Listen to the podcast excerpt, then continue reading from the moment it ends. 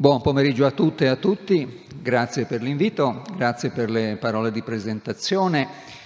Prima di entrare nell'argomento, una premessa. Eh, la mia non sarà una conferenza in cui verrò a ripetervi cose dette altrove o magari cercherò di divulgare argomenti tecnici. Eh, personalmente, lo dico anche ai miei allievi, in ogni occasione didattica o pubblica cerchiamo di fare dei passi avanti e di farli con l'aiuto degli sguardi, delle parole delle persone che ci ascoltano. E questi passi avanti, visto l'argomento di oggi, ma soprattutto visto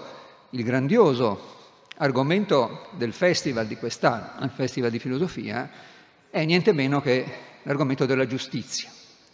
Un qualche cosa verso cui non solo i professionisti del diritto, ma tutti noi, ognuno di noi qui presente, cerca di avvicinarsi verso quella meta di comprensione e di applicazione della giustizia che è un po' come l'infinito matematico. Ci si avvicina, si cerca di trovare un senso a questa parola, ma ci si accorge che c'è sempre una, una distanza, un, una manchevolezza. Non so se si veda, chiedo di inquadrare le slide in modalità presentazione. Eh, Qualche mese fa, eh, presso il Museo del Novecento di Milano, abbiamo organizzato un incontro nel quale un fine biblista, eh, Guido Bertagna, ha commentato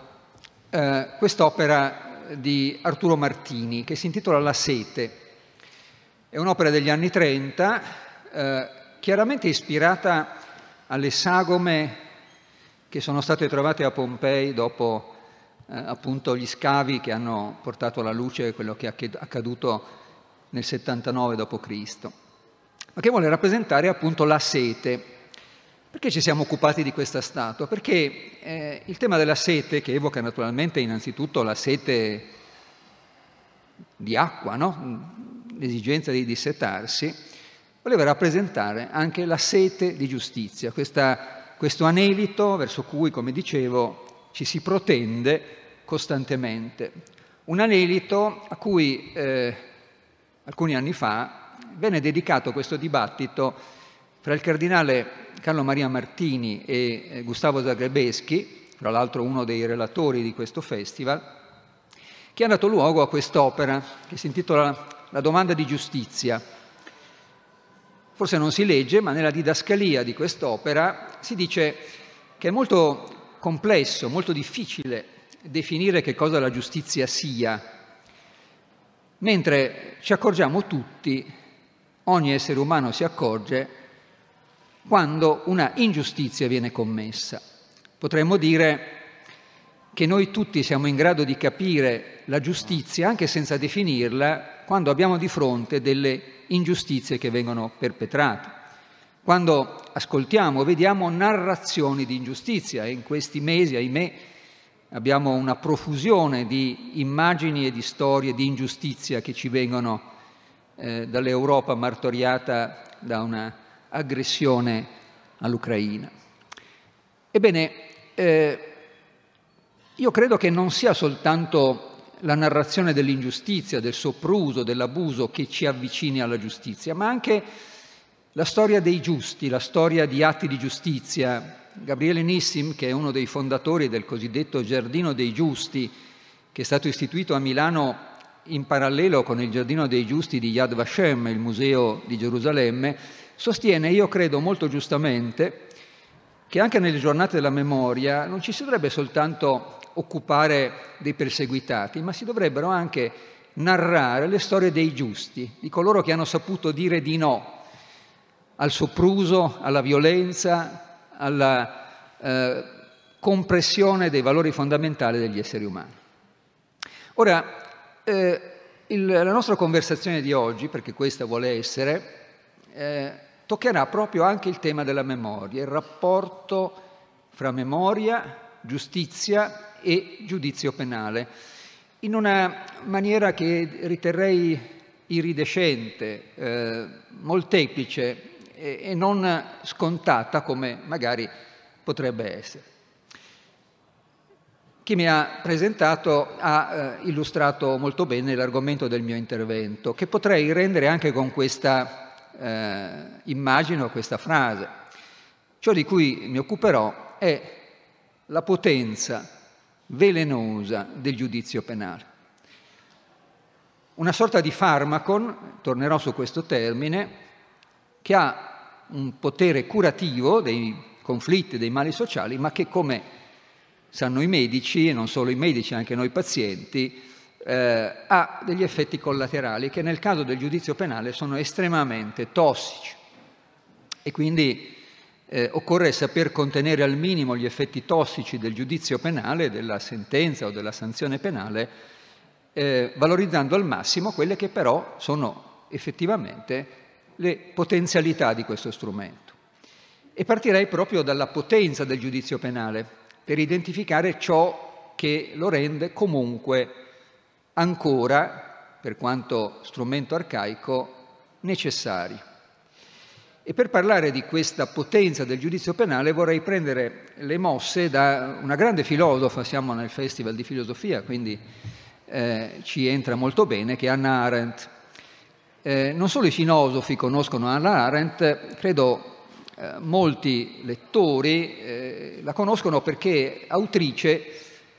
di un libro ormai diventato proverbiale, anche per il termine che usava, eh, La banalità del male.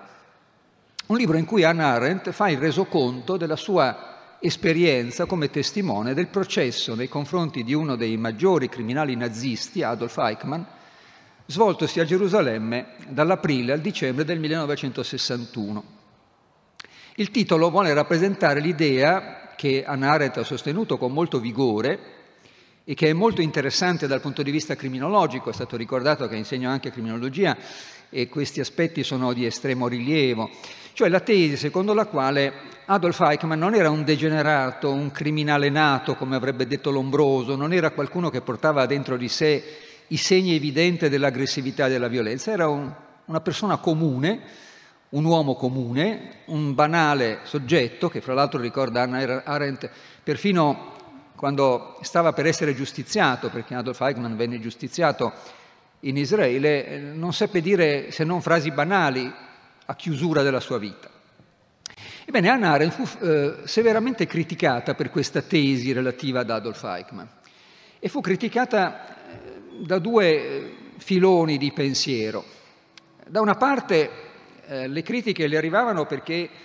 c'era qualcuno che non voleva accettare che chi aveva commesso crimini così gravi, Eichmann si occupava di organizzare soprattutto i treni che portavano allo sterminio milioni di persone, ecco, si rifiutava di accettare che una persona del genere non fosse un diverso, non fosse segnato dagli, eh, da, da, da, caratteristiche della patologia criminale che eh, per tutto il Novecento eh, si sono espresse nella cosiddetta visione positivista. E questa critica venne a, a, ad annare soprattutto dal mondo ebraico, dal, dalle comunità ebraiche. Ma c'è un'altra critica eh, a cui Anna Arendt eh, pose eh, pensiero e che cercò di contrastare, forse che subì più duramente, cioè la critica secondo la quale non si aveva il diritto di giudicare chi aveva vissuto sotto un regime totalitario perché eh, questo era il ritornello che Hannah Arendt riprende in un bellissimo libro eh, che si intitola Responsabilità e giudizio, pubblicato da Inaudi eh, all'inizio degli anni 2000. Ecco, perché questa è la critica, eh, bisognava trovarsi in quella situazione. E quindi noi, all'indomani della guerra, quando il regime nazista era crollato, eh, questa è la tesi critica nei confronti di Hannah Arendt, eh, non siamo in grado di ehm, renderci conto dei condizionamenti che questo individuo, come molti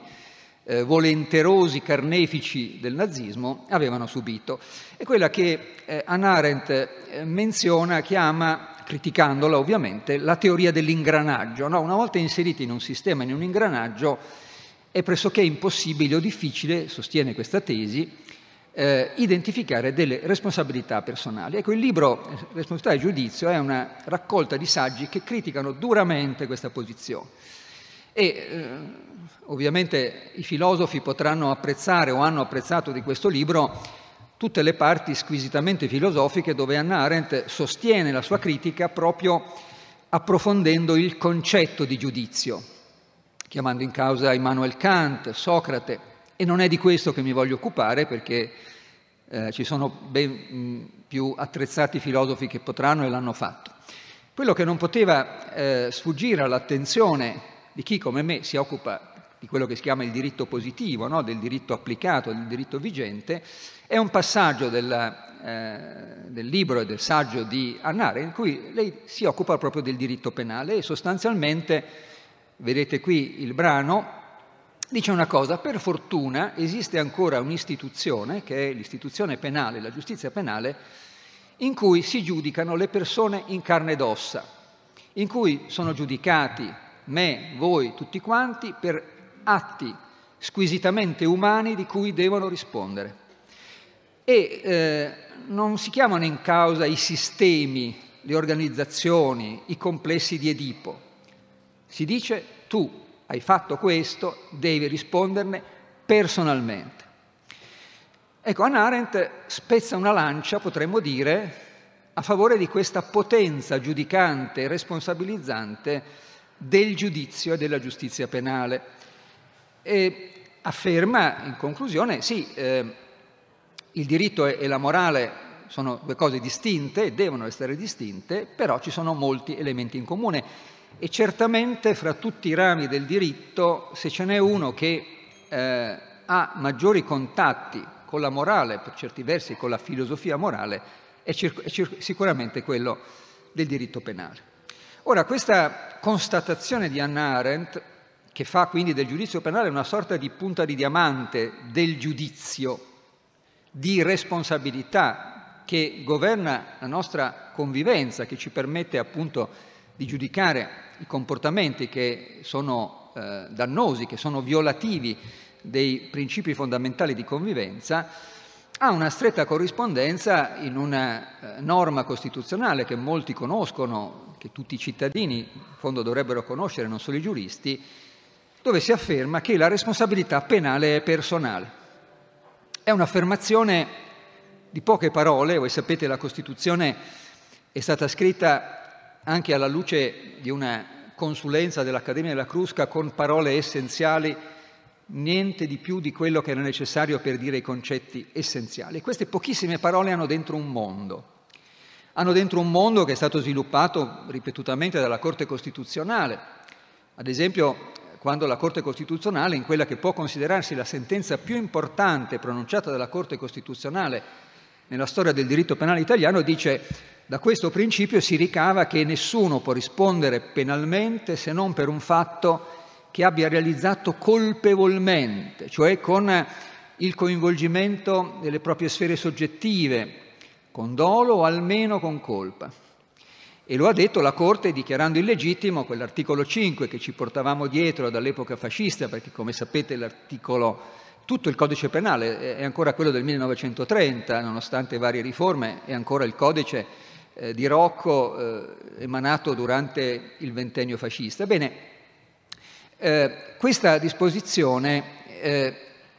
permette alla Corte di rovesciare il principio della ignoranza legge non è, scusate dire, eh, non scusa solo l'ignoranza che il soggetto non poteva evitare, solo l'ignoranza della legge penale che gli può essere rimproverata. Ora, al di là dell'affermazione di principio sviluppata dalla Corte Costituzionale, però questa frase, eh, come dico spesso, eh, non ha solo appunto un valore di dover essere appunto prescrittivo e imperativo, ma anche un valore antropologico, ha un, una sorta di eh, valenza descrittiva del fenomeno umano. Cioè vuol dirci che nel momento in cui commettiamo dei reati saremo chiamati a risponderne personalmente perché in quel reato si sarà spesa, si sarà espressa la nostra personalità. E questa affermazione non può essere letta disgiuntamente da una norma che si trova solo due commi più in basso, al terzo comma dell'articolo 27, menzionata indirettamente da chi mi ha presentato, dove si dice che le pene, oltre a non dover consistere in trattamenti contrari al senso di umanità, devono tendere alla rieducazione del condannato. Umberto Curi, che parlerà domani a Sassuolo, eh, nell'articolo su Sole 24 Ore, che ha anticipato la sua relazione, esprime perplessità su questa formula rieducazione perché vi avverte una, una, un, una componente diciamo, paternalistica pedagogica e anche forse una contraddizione rispetto a una visione eh, delle nostre società pluraliste, perché rieducare significa imprimere una certa visione culturale. Io non sono molto d'accordo su questa visione, non altro perché rieducazione ormai comunemente va interpretato, come le interpreta la Corte Costituzionale, come risocializzazione, ma soprattutto perché il contenuto di questa finalità che si dice anche riabilitativa, no? il linguaggio anglosassone è rehabilitation, si coglie da una serie di riferimenti normativi estremamente interessanti che tolgono a mio giudizio gran parte di questo tono pedagogico alla finalità rieducativa. In particolare in questo articolo 1 del regolamento di esecuzione dell'ordinamento penitenziario dove, come potete leggere, si attribuisce alla pena, alla fase di esecuzione, ma in realtà in ogni fase della pena, anche quella che viene inflitta dal giudice, per certi versi quella che viene concepita dal legislatore, attribuisce alla pena il compito, quindi al, al periodo in cui il soggetto la sconta, di rimuovere quegli ostacoli che ne hanno favorito la commissione, la commissione di quel reato, e che in fondo sono gli stessi ostacoli che eh, impediscono la, sua, la partecipazione del soggetto che ha commesso il reato alla vita sociale. È una cosa interessantissima perché il reato fatto socialmente dannoso viene visto quasi come un punto di interruzione in uno sviluppo della personalità, di esercizio della libertà e della propria dignità che la risposta sanzionatoria, almeno tendenzialmente, ci si deve comunque provare, deve far riprendere, deve, come dire, riannodare quel filo narrativo che è stato spezzato da una condotta che ha fatto del male agli altri. Ed è questa formulazione del regolamento penitenziario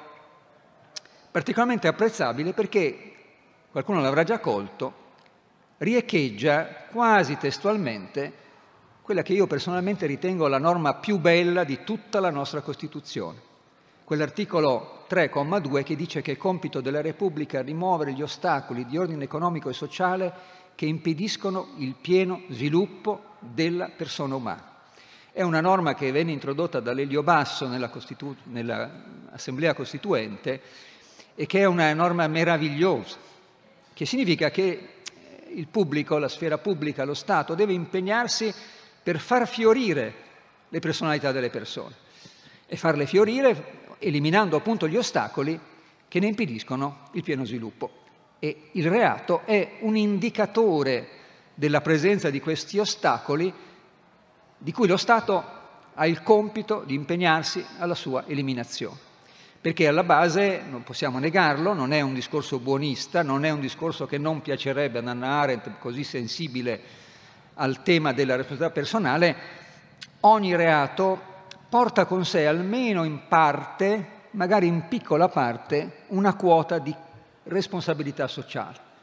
che ovviamente diventa più grande quando abbiamo a che fare, ad esempio, con la delinquenza minorile, giovanile o addirittura infantile, come non pensare che un bambino o un adolescente o un minore che commette un reato sia totalmente responsabile. Questa non è una contraddizione rispetto al principio del libero arbitrio, non è una contraddizione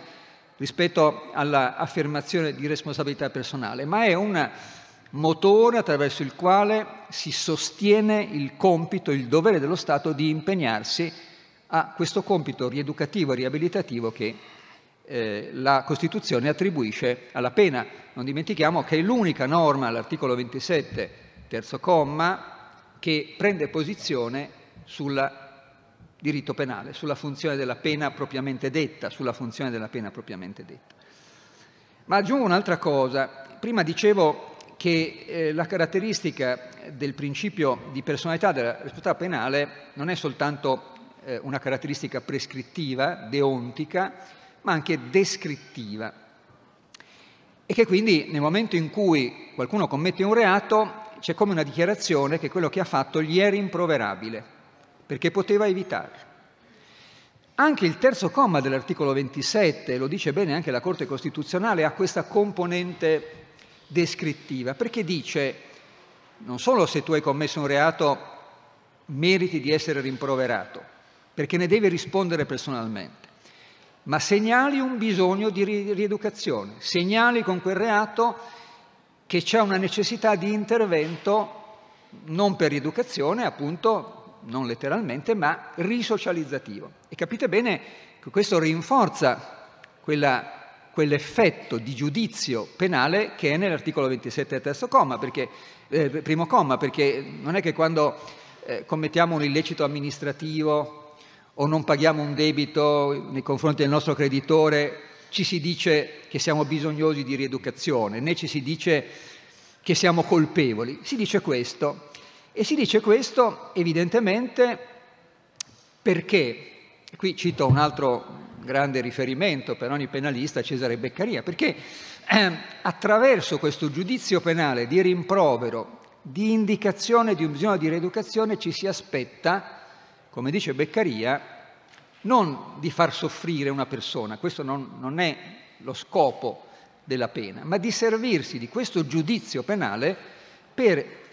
impedire a chi ha già commesso un reato di tornare a commetterlo, quindi la cosiddetta prevenzione speciale, la evitare la cosiddetta recidiva, ma anche di trattenere gli altri, quelli che non hanno commesso reati, che potrebbero essere tentati o indotti di commetterlo, dal commetterlo, la cosiddetta prevenzione generale. Quindi in questo senso c'è, dire, una potenza del giudizio penale che potrebbe anche prescindere dalla sanzione realmente inflitta, nel momento in cui ci trovassimo in una società nella quale basta il timore di essere eh, giudicati come rimproverabili a trattenere la commissione del reato. Una società che sapesse vendersi così bene dal punto di vista eh, della sua giustizia che non punisca nessuno, ma che dia un forte messaggio nei confronti dell'opinione pubblica, della società, che fare certe cose non è bene. Come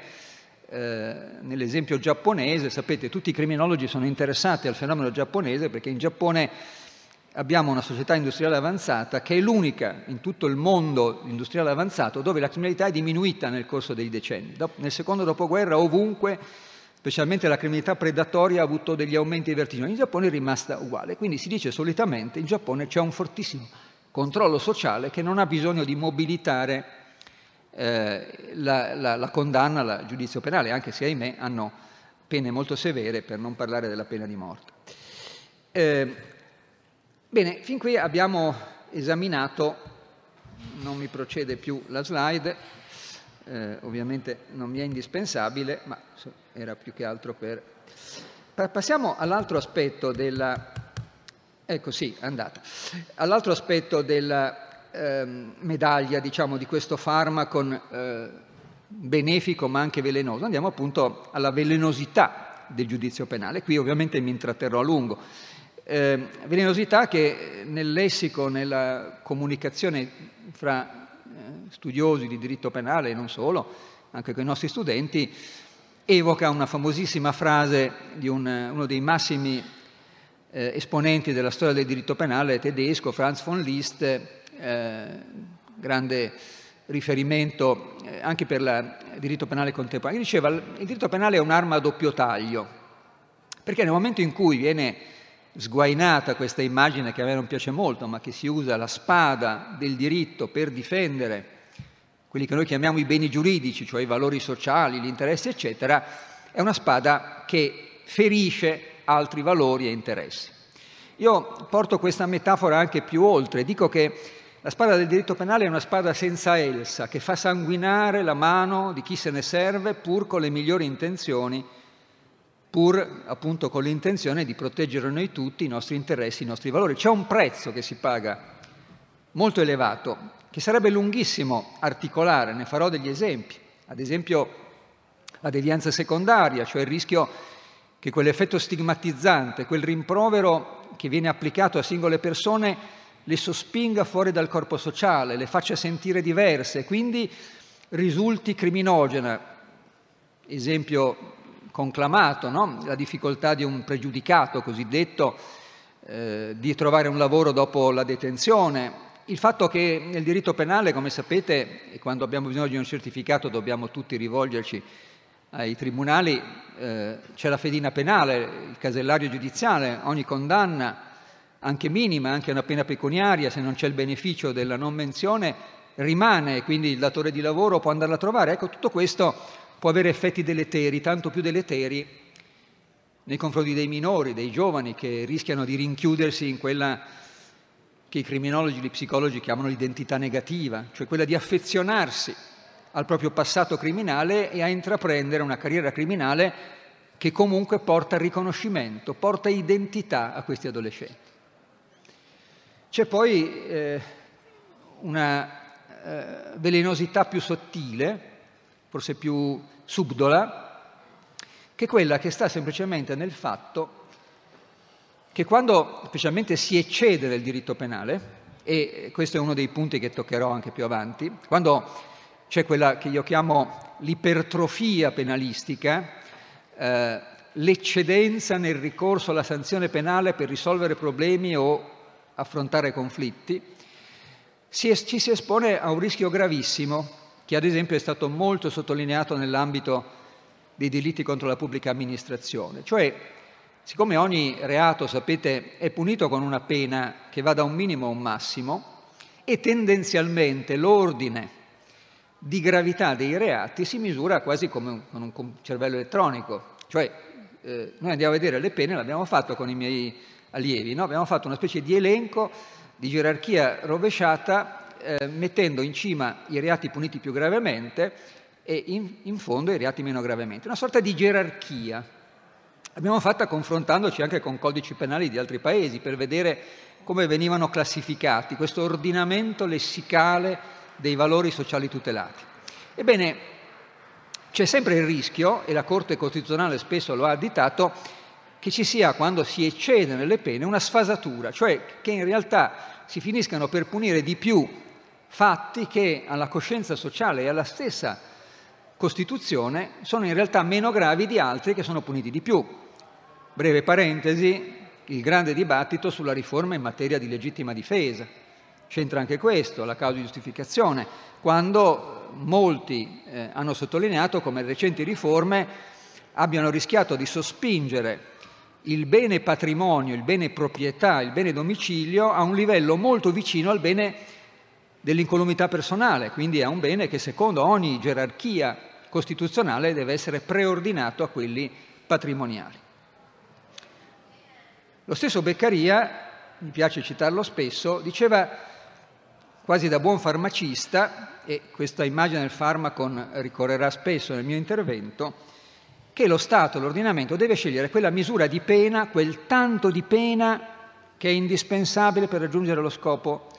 che ha appena delineato, cioè di trattenere dalla commissione dei reati, niente di più. Proprio come un buon farmacista, un buon medico somministra quel tanto di dose farmacologica che serve a sanare il male e riduce al minimo il, eh, gli effetti collaterali. Appunto, farmaco, immagine molto, eh, molto calzante. Il rischio anche di inflazione sanzionatoria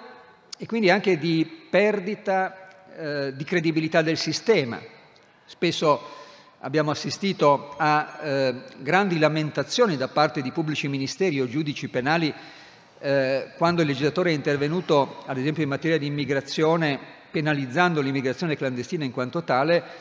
Ebbene, sono arrivate queste voci dal mondo giudiziario non siamo più in grado di gestire questa massa di casi che ci arrivano sul tavolo. Fu detto anche all'inizio dell'operazione Mani Pulite i meno giovani qui lo ricorderanno quando lo stesso cosiddetto Pullman Pulite dice cercate di fare qualcosa, intervenite legislativamente perché non ce la facciamo più a gestire tutti questi casi di corruzione. Quindi ogni moneta quando è inflazionata perde valore quindi perde valore anche quella capacità così apprezzata da Hannah Arendt di esprimere nettamente un giudizio personale nei confronti di chi ha commesso fatti umani. E poi qui altro effetto collaterale molto sottile, la cosiddetta tentazione contabile. Cosa vuol dire tentazione contabile? Beh, se ci pensate, eh, ed è un'esperienza che da lettori, spettatori, spero non troppo da vittime, eh, si fa quotidianamente, c'è una sorta di stacco ironico fra l'entità delle pene che possono essere inflitte per certi reati è la gravità di quei reati, delle conseguenze che si hanno prodotto. Qual è la pena mai che potrebbe ritenersi proporzionata a, a persone che hanno magari provocato la morte di, di, di, migliaia di altre semplicemente per magari risparmiare sui costi d'azienda? Eh, se ne parlerà nel processo per il ponte di eh, Genova, se ne è parlato per il caso Ethernet di Casale Monferrato, del Vaionte, di Stava, di Seveso e sono tutti reati colposi che non sono puniti in modo particolarmente severo. Attenzione, non sto dicendo che si dovrebbe punirli di più, ma sto dicendo che c'è una ironia nella corrispondenza fra quello che il diritto penale può dare come risposta e la gravità dei fatti che vengono eh, appunto giudicati, almeno la, la gravità di certi fatti. Questo per dire che cosa? che un grande problema del nostro Paese è quello che rispetto a, a fatti eh, riprovevoli e dannosi spesso si è costretti a, a fare troppo affidamento alla risposta penale e quindi di cadere in quella tentazione contabile di misurare in anni o mesi di prigione o in milioni di euro di multa un eh, illecito che in realtà è incommensurabile. Come si potrà mai restituire eh, la sofferenza, recuperare la sofferenza di chi ha subito. Eh, Federico Stell, che è stato il mio maestro di diritto penale, è stato l'avvocato di parte civile nel processo di Stava e racconta in uno dei suoi libri la storia di una persona che ha perso i figli, la moglie e la madre nel disastro di Stava e che diceva io non voglio che si faccia un processo penale, non mi interessa niente, chi mi potrà mai restituire la perdita che io ho subito? E eh, Stella da avvocato penalista dice io vivevo il dramma della insufficienza di quello che io potevo ottenere con le mie arringhe nel processo rispetto all'immensità di questo dolore. E quindi attenzione, il fare troppo affidamento nel penale finisce per essere riduttivo della grandezza umana che è in gioco spesso coinvolta dal diritto penale. E poi la contraddizione rispetto alla dignità della persona, nel senso che qui è una famosa frase di Hegel che diceva, beh, in fondo il diritto penale quando eh, si aspetta di ottenere dei risultati spaventando i potenziali autori di reato è come se trattasse le persone come dei cani, no? come se estraesse un bastone nei confronti di un cane aspettandosi che si spaventi. E questo eh, accentua l'esigenza di un'estrema parsimonia, di un'estrema cautela nell'uso di questo strumento così potente, ma con effetti così eh, profondi sulla cultura di una società. Ecco, il diritto penale, credo, molto più di tanti altri rami del diritto, è in continua conversazione e scambio con i mondi culturali di una società. Subisce gli effetti della cultura, ma attenzione, restituisce propri effetti alla cultura stessa. E quindi il dare alla, ris- dare alla risposta nei confronti del male o del danno una coloritura penalistica rischia di cor- corrompere un'intera società, anche per i motivi che vi ho appena detto. E poi soprattutto eh, la riduttività di questo strumento, anche qui è una diciamo, constatazione piuttosto sottile, ma visto che siamo un festival di filosofia mi sento autorizzato a entrare in questa, questo fine tuning no, di riflessione, il diritto penale riduce la visuale, la prospettiva spaziale e temporale, perché in fondo di fronte a un evento, pensiamo appunto al crollo del ponte di Genova, si farà il processo, si dirà, beh, questi sono i colpevoli, eh, si pronuncerà una sentenza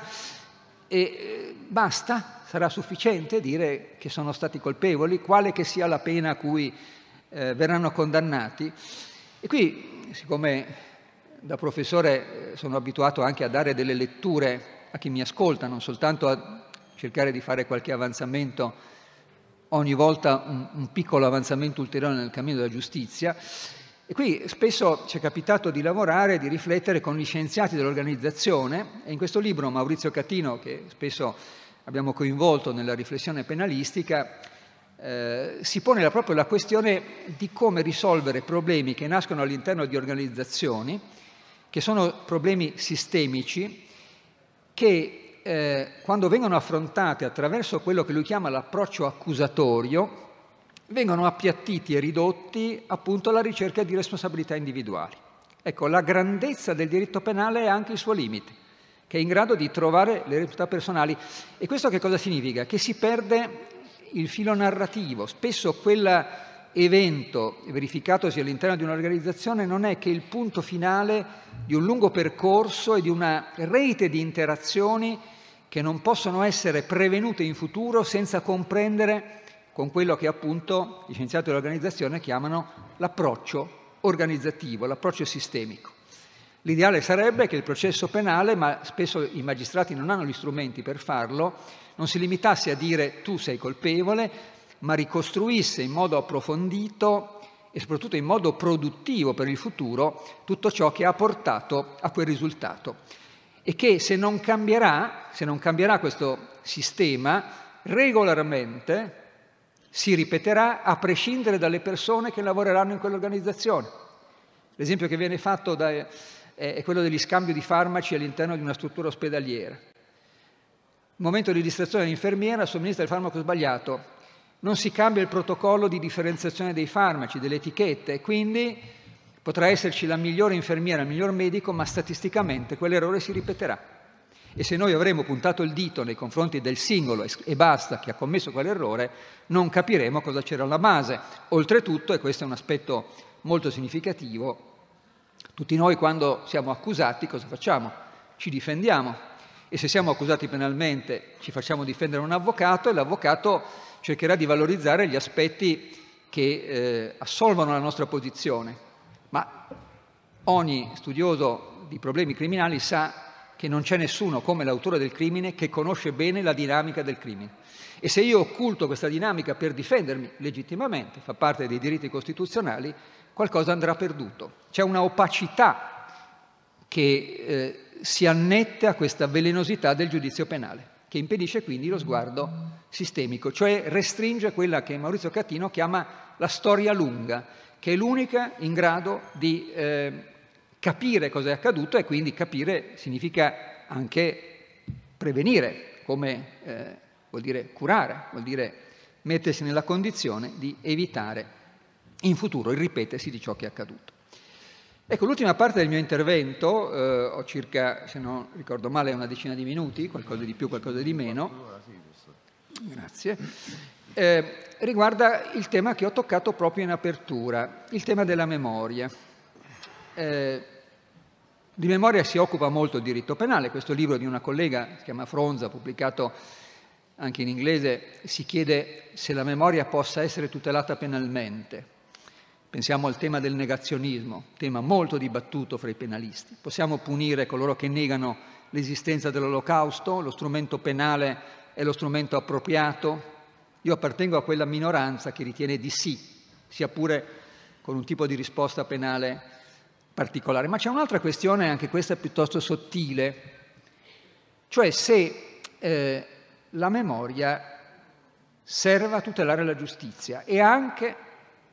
a rendere il giudizio penale più giusto, visto che ci stiamo avvicinando a questa, questo tentativo di eh, comprendere qualcosa di più rispetto alla grande domanda di giustizia. Meglio ancora potremmo dire che la memoria può servire alla cura come rimedio rispetto alla tossicità del giudizio penale, del diritto penale? Qual è la memoria giusta? E appunto qual è la memoria che può ridurre l'effetto collaterale velenoso e tossico del farmaco in pena. Qui non, me ne non, non ne vorranno i, penali, i, giuri, i filosofi, andrò un po' nel loro terreno e vorrei citare dal Fedro di Platone. Voi sapete che Socrate non scrisse nulla e i dialoghi platonici raccolgono quello che è il suo pensiero. In questo brano del Fedro si dice una cosa molto interessante, si parla della scrittura e eh, in questo dialogo a un certo punto si dice sì, la scrittura è stato un progresso per l'umanità, però la scrittura è uno strumento per aiutare, per come dire, dare un sostegno alla memoria, ma la memoria è un'altra cosa, la memoria è qualcosa che viene dal di dentro, la scrittura serve ad aiutarlo dall'esterno ma quella che veramente vale, quella che è veramente importante, è la memoria che viene da dentro, che non ha bisogno di questi, queste protesi, diciamo così, di questi supporti per reggersi.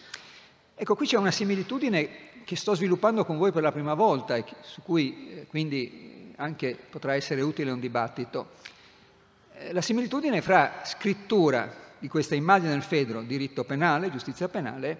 e invece osservanza spontanea, convinta, coesa delle stesse regole che con la scrittura del diritto penale si cerca di fare osservare in modo esteriore, con tutti i rischi che abbiamo visto prima con tutti gli effetti tossici collaterali che lo strumento penale può presentare.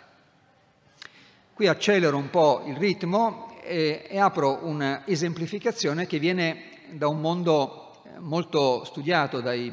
penalisti, quello del crimine economico, del crimine dei colletti bianchi. Eh, questo professore, si chiama Eugene Soltis, della School of Management dell'Università di Harvard, ha scritto un libro interessantissimo che è stato non ancora tradotto in italiano perché è molto voluminoso e gli editori si spaventano quando i libri sono troppo grossi, che si intitola Why They Do It, che vuol dire che cosa? Perché lo fanno. È uno studio sulle ragioni che hanno spinto, che spingono top manager, colletti bianchi di alto profilo, a commettere reati incredibili, reati incomprensibili secondo una logica comune. Why they do it? C'è la storia di Gupta, eh, uno dei maggiori manager degli Stati Uniti fino a pochi anni fa, eh, componente del consiglio di amministrazione di Goldman Sachs, di McKinsey, è stato anche amministratore delegato di McKinsey, stimatissimo negli Stati Uniti e stimatissimo non solo, attenzione, per le sue capacità strategiche e manageriali, anche per il suo senso etico, per la eh, capacità di farsi modello della etica d'impresa, di quella che appunto viene impartita nelle scuole di management di tutto il mondo, in Italia compresa. Ebbene, Gupta un certo giorno partecipa alla riunione del consiglio di amministrazione di Goldman Sachs e apprende che di lì a poco Goldman Sachs eh, approverà un documento da cui risultano eh, significative perdite di bilancio. Si alza, prende il telefono e chiama un suo amico, Raja Ratam, anche lui di origine indiana, e gli dà l'informazione. Questo suo amico eh, ha un notevole pacchetto di azioni Goldman Sachs, le vende, il giorno dopo ovviamente le azioni di Goldman Sachs scendono e lui eh, guadagna o risparmia 3 milioni di dollari. Eh, negli Stati Uniti, ma devo dire anche in Italia, l'insider trading è un reato piuttosto grave. Gupta viene acciuffato, diciamo, viene giudicato, condannato a vari anni di reclusione, a un anno di libertà vigilata e a vari milioni di dollari di eh, risarcimento, di, di, diciamo, di multa. Eh, perché questo caso è interessante? Perché Gupta era al top della sua carriera, non aveva bisogno di denaro, quella telefonata è totalmente assurda eh, e quindi offre l'occasione a eh, Eugene Solti di studiare le ragioni per cui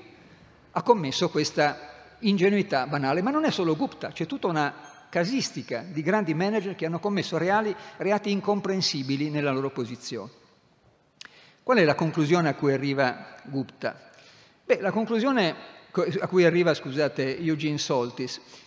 che evidentemente tutti gli insegnamenti di etica d'impresa che aveva ricevuto, che hanno ricevuto questi manager, che hanno impartito, non sono entrati in quella che, leggendo il Fedro, è la loro memoria interiore. Sono rimasti all'esterno, convinti magari della bontà di questi principi, di questi valori, ma non avendoli interiorizzati, quando si trovavano, si trovano di fronte alle situazioni concrete, non fanno il collegamento, non mettono insieme la loro specifica situazione con quei principi, quei valori che hanno assorbito. E lo fanno, dice Eugene Soltis, anche per quella, così è scritto in inglese, chiama la hybris, cioè l'abitudine a, a, convincersi di essere sempre nel giusto, perché avendo avuto successo nella propria vita eh, si è convinti che le proprie decisioni non solo siano giuste nel senso strategico, utilitaristico, ma siano giuste anche moralmente. E dunque si perde il contatto con la realtà, che è poi un, una perdita di contatto con la realtà che è una perdita spesso di relazione con le altre persone. Spesso questi soggetti sono circondati da individui che noi chiameremmo yes men, che li confermano nel loro ego, nella loro ubris. Ma attenzione, non pensiamo che questa casistica riguardi solo un'elite ristretta, perché nel piccolo il meccanismo di non trasposizione dei principi e dei valori nella propria situazione specifica, nel proprio agire, è estremamente diffuso. Ed è qui appunto che c'entra, a mio giudizio, il tema della memoria e che c'entra il Fedro di Platone, quella esteriorità della scrittura che dà l'illusione di avere, di avere eh, il dominio e l'interiorizzazione di certi principi e valori, in realtà queste cose rimangono all'esterno, come coloro che dicono peste e corna contro gli evasori fiscali, poi un minuto dopo non ti fanno lo scontrino nel negozio perché loro si chiamano fuori. Ah, è una cosa da poco, la grande evasione. In realtà stanno esattamente contraddicendo come Gupta nel suo, eh, nel suo caso molto più macroscopico aveva contraddetto. Qui, sempre per le letture consigliate, ricordo questo magnifico libro di una filosofa, eh, Carla Bagnoli, che si è occupata a lungo del tema della salienza morale, cioè degli indicatori che nelle situazioni di vita ci permettono di risvegliare il nostro senso morale e quindi farci rendere conto di ciò per il quale, direbbe Hannah siamo responsabili in carne ed ossa. Chiudo il mio intervento diciamo, in una pars construens. Eh, questa è un'immagine interessante sempre di Carla Bagnoli. Quando noi camminiamo su un ponte e vediamo una bambina che si sta sporgendo, capiamo subito, se siamo degli esseri umani, che dobbiamo intervenire per evitare che cada. È una evidenza che coinvolge il nostro senso morale, di intensa salienza morale. Ecco, però non sempre ci sono situazioni in cui le grandezze morali in gioco sono chiamate in causa con tanta evidenza. E quindi bisogna interrogarsi, come fa in fondo Eugene Soltis, eh, su che cosa risveglia la nostra eh, capacità di comportarsi in un certo modo rispettoso degli altri e ciò invece che fa dormire questa nostra dimensione. Vedete, Anna Arendt diceva la dimensione giuridica e quella morale sono distinte, ma hanno anche molti elementi in comune. La parte conclusiva eh, riguarda una eh, piccola narrazione che viene da un'opera famosissima, Il canto di Natale di Charles Dickens. Voi ricorderete il protagonista, Scrooge, eh, che eh, è un avaro, è un soggetto insensibile che eh, a un certo punto vede dei bambini che bussano alla sua porta che gli chiedono una piccola offerta come si usa a Natale si rompe la sua crosta di egoismo e di avarizia quando quell'atto dei bambini gli ricorda la sua infanzia, gli ricorda quando anche lui era un bambino povero e a quel punto elargisce, non, dice in un bellissimo brano Aldo Gargani, un altro filosofo ahimè scomparso, non perché mosso dall'imperativo kantiano che devo essere generoso, ma perché a quel punto sente interiormente qual è il suo dovere per avere avvertito empaticamente la condizione di chi gli sta chiedendo l'elemosina come propria. La parte conclusiva, le due battute conclusive eh, di, eh, di questo mio intervento si agganciano a un tema che ho visto è molto presente in questo festival, anche nel campo della giustizia penale, che è il tema della giustizia riparativa. Come molti sanno, non solo gli specialisti, è una nuova frontiera della giustizia, anche penale, che si sta esplorando e che in particolare nel mio gruppo, eh, penso a Claudia Mazzucato, eh, stiamo coltivando da tempo. Eh, la ministra Cartabia ha appena varato una legge delega nella quale si aumenteranno gli spazi significativamente della giustizia riparativa nel diritto penale italiano. Ebbene, perché richiamo la giustizia riparativa? Cosa c'entra la giustizia riparativa con quanto ho detto e anche con quanto ho detto a proposito della memoria? Due o tre anni fa è stato pubblicato questo libro, il libro dell'incontro, che racconta un percorso di giustizia riparativa svoltosi nell'arco di molti anni fra vittime e autori della cosiddetta lotta armata in Italia, quello che oggi chiameremo terrorismo, anche se è un termine che non sempre si adatta a quelle vicende. Fra queste vittime c'è anche Agnese Moro, che ha incontrato Adriana Faranda e altri componenti del gruppo di fuoco delle Brigate Rosse che hanno ucciso suo padre Aldo Moro.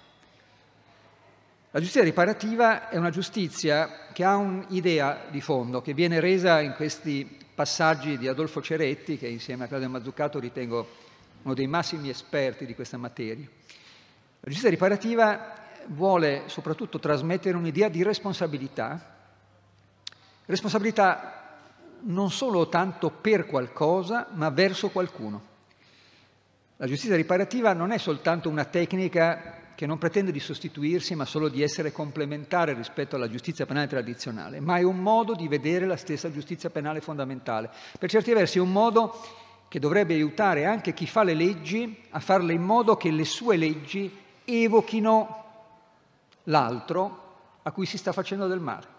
Perché appunto si dice la responsabilità espressa dalla giustizia riparativa è una responsabilità verso l'altro principalmente, prima ancora che per qualche cosa. Ultima osservazione, prima sottolineavo l'ironia della tentazione contabile, di questa pretesa di misurare il male con anni e mesi o giorni di prigione. Bene, la giustizia riparativa è un qualche cosa nella quale, contrariamente a certe visioni che la bollano di buonismo di clemenzialismo, chi ha fatto del male si sente responsabile sempre per quello che ha fatto. Sempre. L'esperienza del Sudafrica con la Commissione per la verità e riconciliazione voluta da Desmond Tutu e Nelson Mandela ha portato vecchi carnefici del, dei servizi segreti e della polizia sudafricana per tutta la vita ad andare a servire i parenti di coloro che sono stati torturati e uccisi dalla polizia sudafricana. E in questo senso, per certi versi, la giustizia riparativa è più afflittiva della giustizia tradizionale, perché quando facevo l'avvocato e andavo a, a fare gli interrogatori in, in, in, carcere, la cosa che sentivo dai detenuti era, beh, fra un anno ho pagato il mio debito con la giustizia. Magari avevano violentato, avevano ucciso, pagato, basta, ho pagato il mio debito. Vi rendete conto dell'assurdità di questa affermazione? Con la giustizia riparativa, quando si guarda negli occhi la propria vittima, ci si accorge che quel debito in realtà non è mai stato pagato. Grazie della vostra attenzione.